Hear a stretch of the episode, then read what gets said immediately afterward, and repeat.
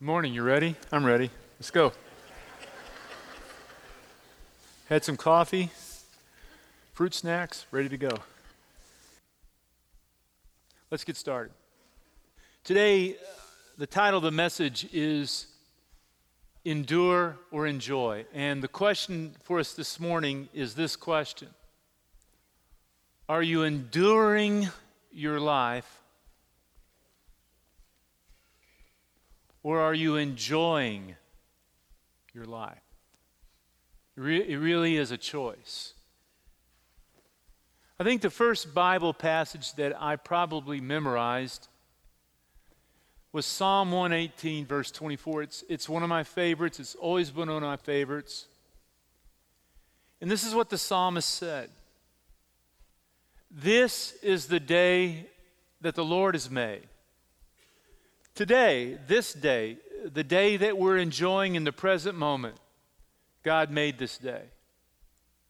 When you got up this morning, God made it. God put the sun in the sky and the earth beneath our feet and put breath in your lungs. This day is God's day, has made this day. Not yesterday and not tomorrow, the focus of God's energy is on this day that we're enjoying right now. And the psalmist adds this wonderful expression of praise and thanksgiving for what he can see in the world around him. He looks at the world and sees a good and beautiful place and said, In response to the day and what God has done, let us rejoice and let us be glad in it. Now, I want you to notice what he does not say. He does not say, This is the day that the Lord has made. I'm going to whine and complain about it. He didn't say, This is the day that the Lord has made. Let us endure and complain about it. He says, This day is the one that God has made, and so I'm going to enjoy what God has put before me. Maybe you've had this experience yourself. How many of you here have ever been to the happiest place on earth, Disney World? Raise your hand. Almost everybody. It's a rite of passage for some people. In my home, uh, we have some family pictures in the hallway, and we have a, a photo of our daughter when she was eight. And our family's been taking a picture in front of the castle. And then we have a, a photo of my son and family standing in front of the castle. I'll never forget when we went with my son, same experience with my daughter. You know, we stayed in one of the theme park hotels, so it's all right there. It's very convenient. And on that first day, everybody gets on the bus, and all the people are going on the bus, the families and individuals, and it's filled with children. There's so much excitement, and you can't wait. You, you've waited your whole life to go to Disney World, and you get on the bus, and then you get to the park. Great beginning. But I'll never forget that first night when we got on the bus. It didn't look like we'd been to the happiest place on earth, it looked like we'd been to the grumpiest place on earth. I looked around and I saw kids that were tired, and I saw a lot of dads, a lot of moms, and you could tell what began as enjoying the day, they were now enduring the day. Now, now I don't want to be cynical in any way. I'm not, it's a happy place but it begins to change your perspective because no one imagines that you're going to stand in line for two hours to ride a ride that lasts five minutes on an elephant. no one imagines that when you stand up and you go to lunch and your kids are hungry, that you're going to have to take out a small loan to buy chicken nuggets. I remember on the fourth day being at Disney World, and we were exhausted and enduring it. And my son said, Dad, Dad, do we have to go to the park today? Can't we just stay in the pool? No, we're going to the park. and I remember thinking on the bus ride home that day, at the end of the fourth day thinking, gosh, it probably would have been cheaper and more enjoyable to just drive to Bowling Green and stay at the Holiday Inn and swim at the pool. Are you enduring your life or are you enjoying it? And by life, you know what I mean. I mean family, marriage, job, retirement, friendships. A lot of people are enduring their relationships and their marriages. A lot of people endure their jobs. How many people you just show up because you have to show up and you're just waiting for it to be over so you can go home? How, how many of you, and, and I've experienced this in my family, I hopefully not in your family, but it's probably more true than not, have ever been to that family event, you know, 4th of July, Thanksgiving, Christmas, uh, some special birthday, something like that. You haven't seen all these members of your family for more than a year. And after you've been there for 10 or 15 minutes, you wonder, why do I even really like these? I don't even like these people. you, you know, I'm being overly hard, but what I mean is, you know, you're there like 30, 40 minutes, you've already sort of checked in with everybody, and then you're sort of, well, when is the right time to leave? You're enduring it, you're not enjoying it. You see, the difference between enduring life and enjoying life is you know that you're enduring life when you're just showing up, when you're counting the hours, you're waiting for the time to pass just so that you can get on to something else, and you're trying to hold on. You're just trying to hold on until something changes or something better arrives. And it's described as exhaustion, the experience of boredom depression, or disappointment. I think that one of the reasons why we sometimes endure life instead of enjoy it is because we believe this lie. It, it's what I call uh, the lie of when. You know what I mean? I'll be happy when. I'll be happy when I graduate from college. I'll be happy when I get my dream job. I'll be happy when I'm married. Well, I'll be happy when my divorce is final. I'll be happy when we have kids. I'll be happy when the kids are grown. I'll be happy when I get the new job. I'll be happy when I'm able to retire. I'll be happy when we finally get to go on our vacation. Let me ask you what is your win that you're waiting on? What is your win? Or let's put it the other way I can't be happy when. I can't be happy when I'm single. I can't be happy when we don't have kids. I can't be happy when I have this boss. Can't be happy when I'm in this job. I can't be happy when I finally have realized that I will never play shortstop for the New York Yankees. I can't be happy when I'm going through this hard spot in my life, when I'm going through this medical situation. I can't be happy for a lot of people when my best years are behind me? What is the wind that's blocking you? The wind that's blocking you that's keeping you? Here, here's the truth about life the truth is, for a lot of people, their life is never really lived. It's always out there in front of us. Always we're waiting for life to arrive. But the problem is when we're waiting for life to arrive, it never fully arrives because when it arrives, we don't know that it's here because we're waiting on when. And the problem is while we're waiting for it to arrive, we snap our fingers and it's gone. 10 years has passed. There's this author, and you will find it in the Old Testament, and it's in the book of Ecclesiastes. Uh, the book of Ecclesiastes is an amazingly interesting book. You wonder how did such an interesting book get placed in Scripture? It's so honest about life and the questions of life. And he searches for the meaning of life.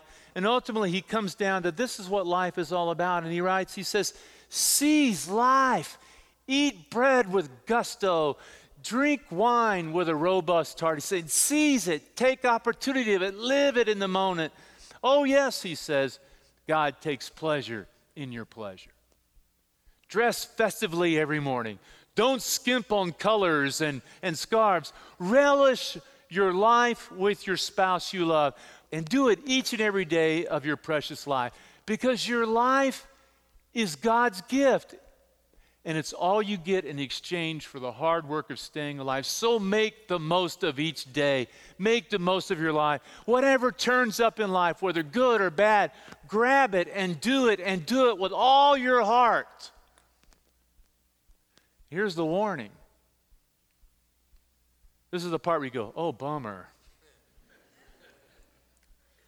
He says, This is your last and only chance at it. For there's neither work to do nor thoughts to think. Let me read this again. I want you to hear this. There's neither work to do nor thoughts to think in the company of the dead. Because once your life is over, it is over. In the company of the dead, in this cheerful thought, where you're most certainly headed. That's why Paul wrote these words in 1 Timothy 6:17. All of chapter 6 is about the uh, the false things that we chase in life, the things that we think are going to give us meaning and happiness in life, but fall short, over promise, and under deliver. And he's talking here about riches and the fleeting, fleeting happiness that comes with wealth. And he says, Don't be arrogant and put your hope in wealth. Put your hope in God. Put your hope in God. Because everything in life is uncertain. But he says, God, listen to what he says here God has given us richly everything that we need for our enjoyment. So, this is what I've discovered. I, I am 54 years old. I turn 55 in a few months. I'm older than some of you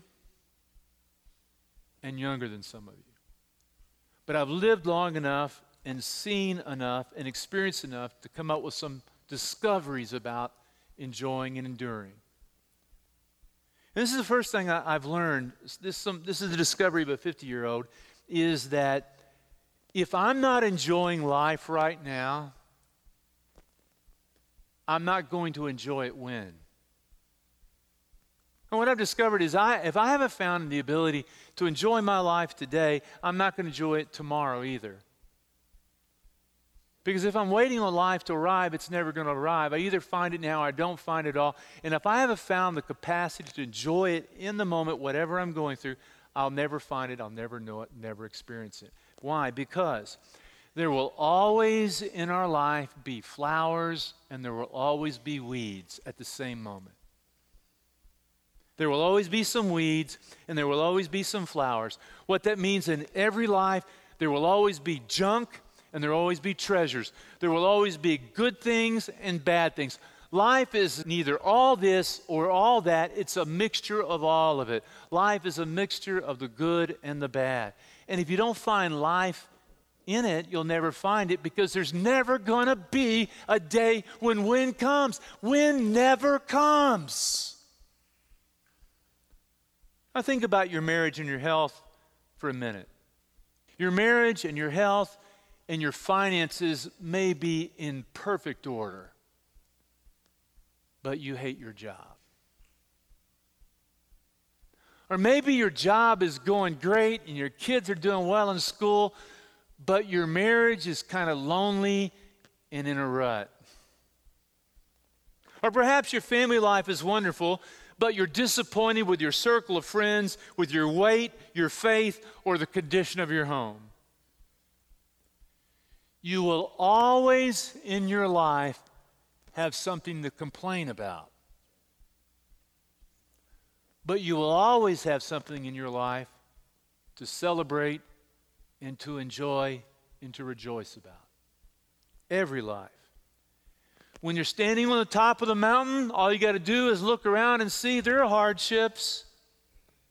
And when you're down in the valley, all you got to do is look around and say, I'm going through a hard time, but you can still see some beauty. Because there's beauty on the top of the mountain, there's also hardship. There's also beauty and hardship down in the valley where we live. Which is why I make my third discovery my third discovery is, is that we either make ourselves happy or we make ourselves miserable. Who makes us happy? Who makes us miserable? We do. I do. You don't make me miserable. My family doesn't make me miserable. I make me miserable. And here's the interesting thing I've learned about this, and, and this is just the truth we either make ourselves happy or we make ourselves miserable, and guess what? The amount of work is the same.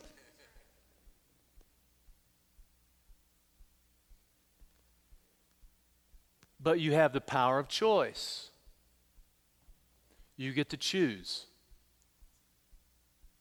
You get to choose whether it's misery or it's happiness. Every day that you wake up in the day that the Lord has made, you get to choose whether you get to rejoice in it and be glad in it, or endure it, or whine about it and complain about it. You know, you didn't choose your parents,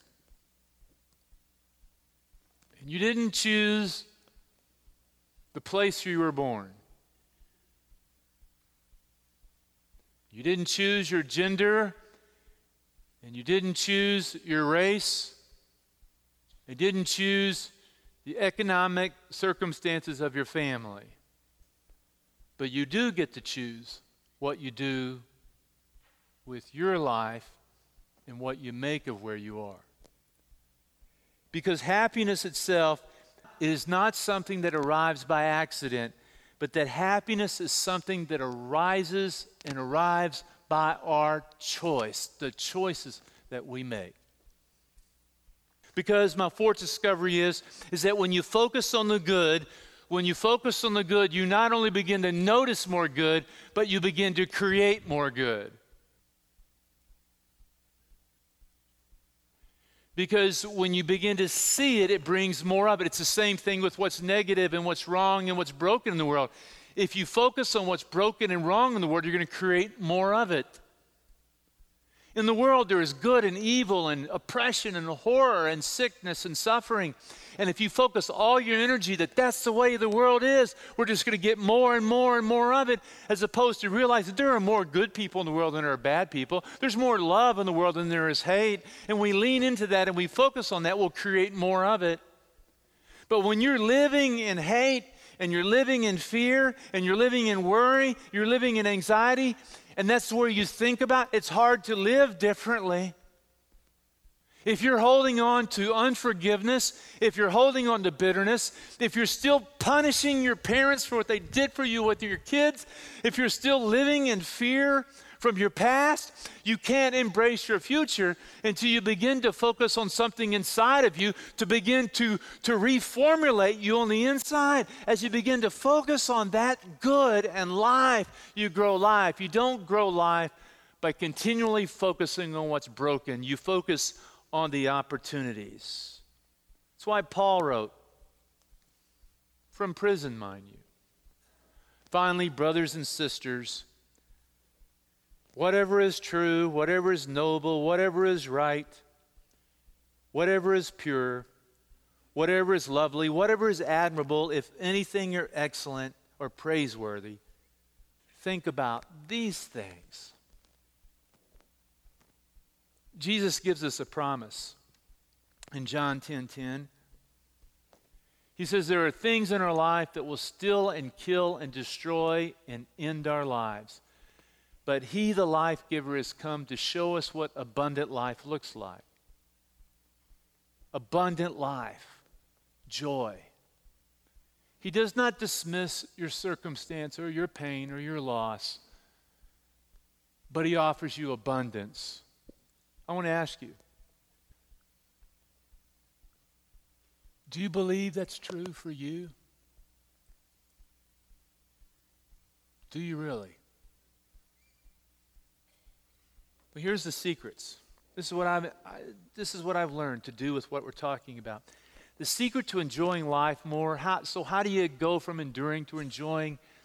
The first thing is sometimes you just got to pause. You just got to stop and you to go, okay, God, this is, this is not working for me. And God's word to you would be just be still. Stop grinding. And pause for a minute and think, what do I want my life to be about? Do you want to know why I call the Boston Marathon the death march from hell? the reason I call it the death march from hell is because I'd run seven marathons prior to the Boston Marathon. And in every one of those marathons, with the exception of one, the last six miles of the race were enjoyable. I know it's hard to imagine, but when you train properly, when you run a marathon, as the race goes on, you get strong because you learn about pacing, and it's all about fitness. And so the last six miles, you sprint to the finish, to the cheers, to the joys. And I mean, it's a happy moment, you know. You're crossing the finish line. You've done something you never thought you could do. I mean, I just feel it in my, my, my body right now as, as I think about the joy of that experience. You cross the finish line and you, you're just all spent and it's joyful. And you, and you know what you can eat after you've run like 40,000 calories out of your body? I mean, you can eat 10 cheeseburgers. I mean, it's awesome. My coach, though, told me, he said, between your seventh and your eighth marathon, you better take a break. You better take about a month off and then start your training.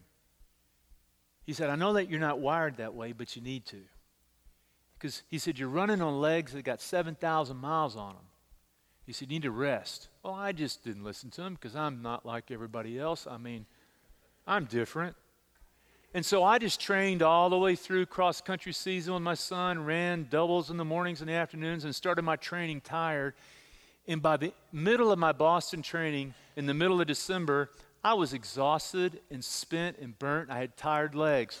By the time I got to the Boston Marathon, I'd peaked about a year earlier. And so the last six miles was the death march. I'm running to the fi- well, I was walking and limping to the finish for the last six miles. I had my name on my arm, and everybody was yelling, Go, Dave, go. And I go, Quit mocking me.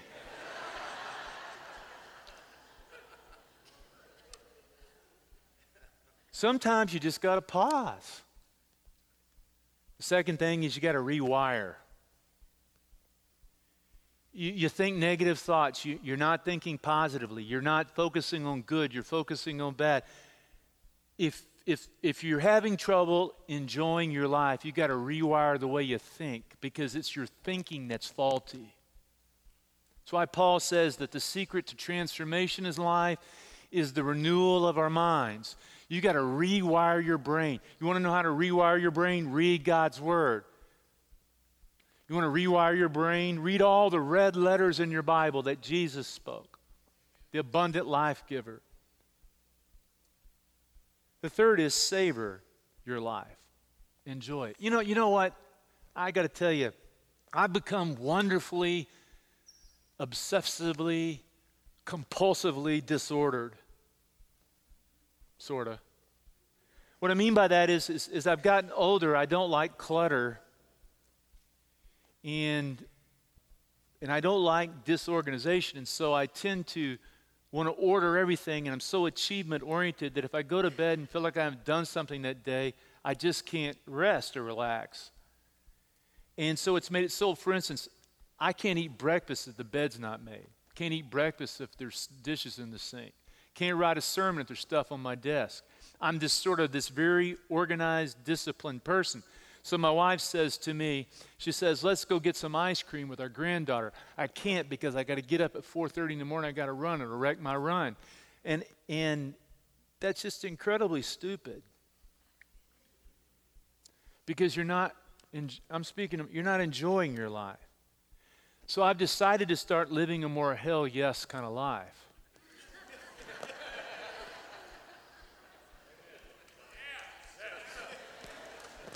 And what I mean by that is, is so my wife says, Hey, Addie's here. Want to go get some ice cream? Well, hell yeah, let's go. just, just enjoying it. Youth minister says, let's go get a beer and pretzel. Hell yeah. Pokemon Go? Heck yeah. The fourth is, is just, and this is, I think this is the really critical part of the whole piece, is your life has to be connected to something bigger than yourself. And when you realize that God has made the world and, and it belongs to God, you want to be a part of what God is doing.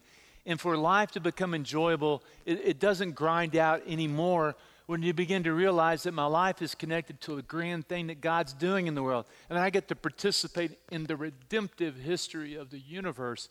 Yes, the world is filled with suffering and oppression and evil and racism and all those kinds of isms, but I get to be a part of doing something about it.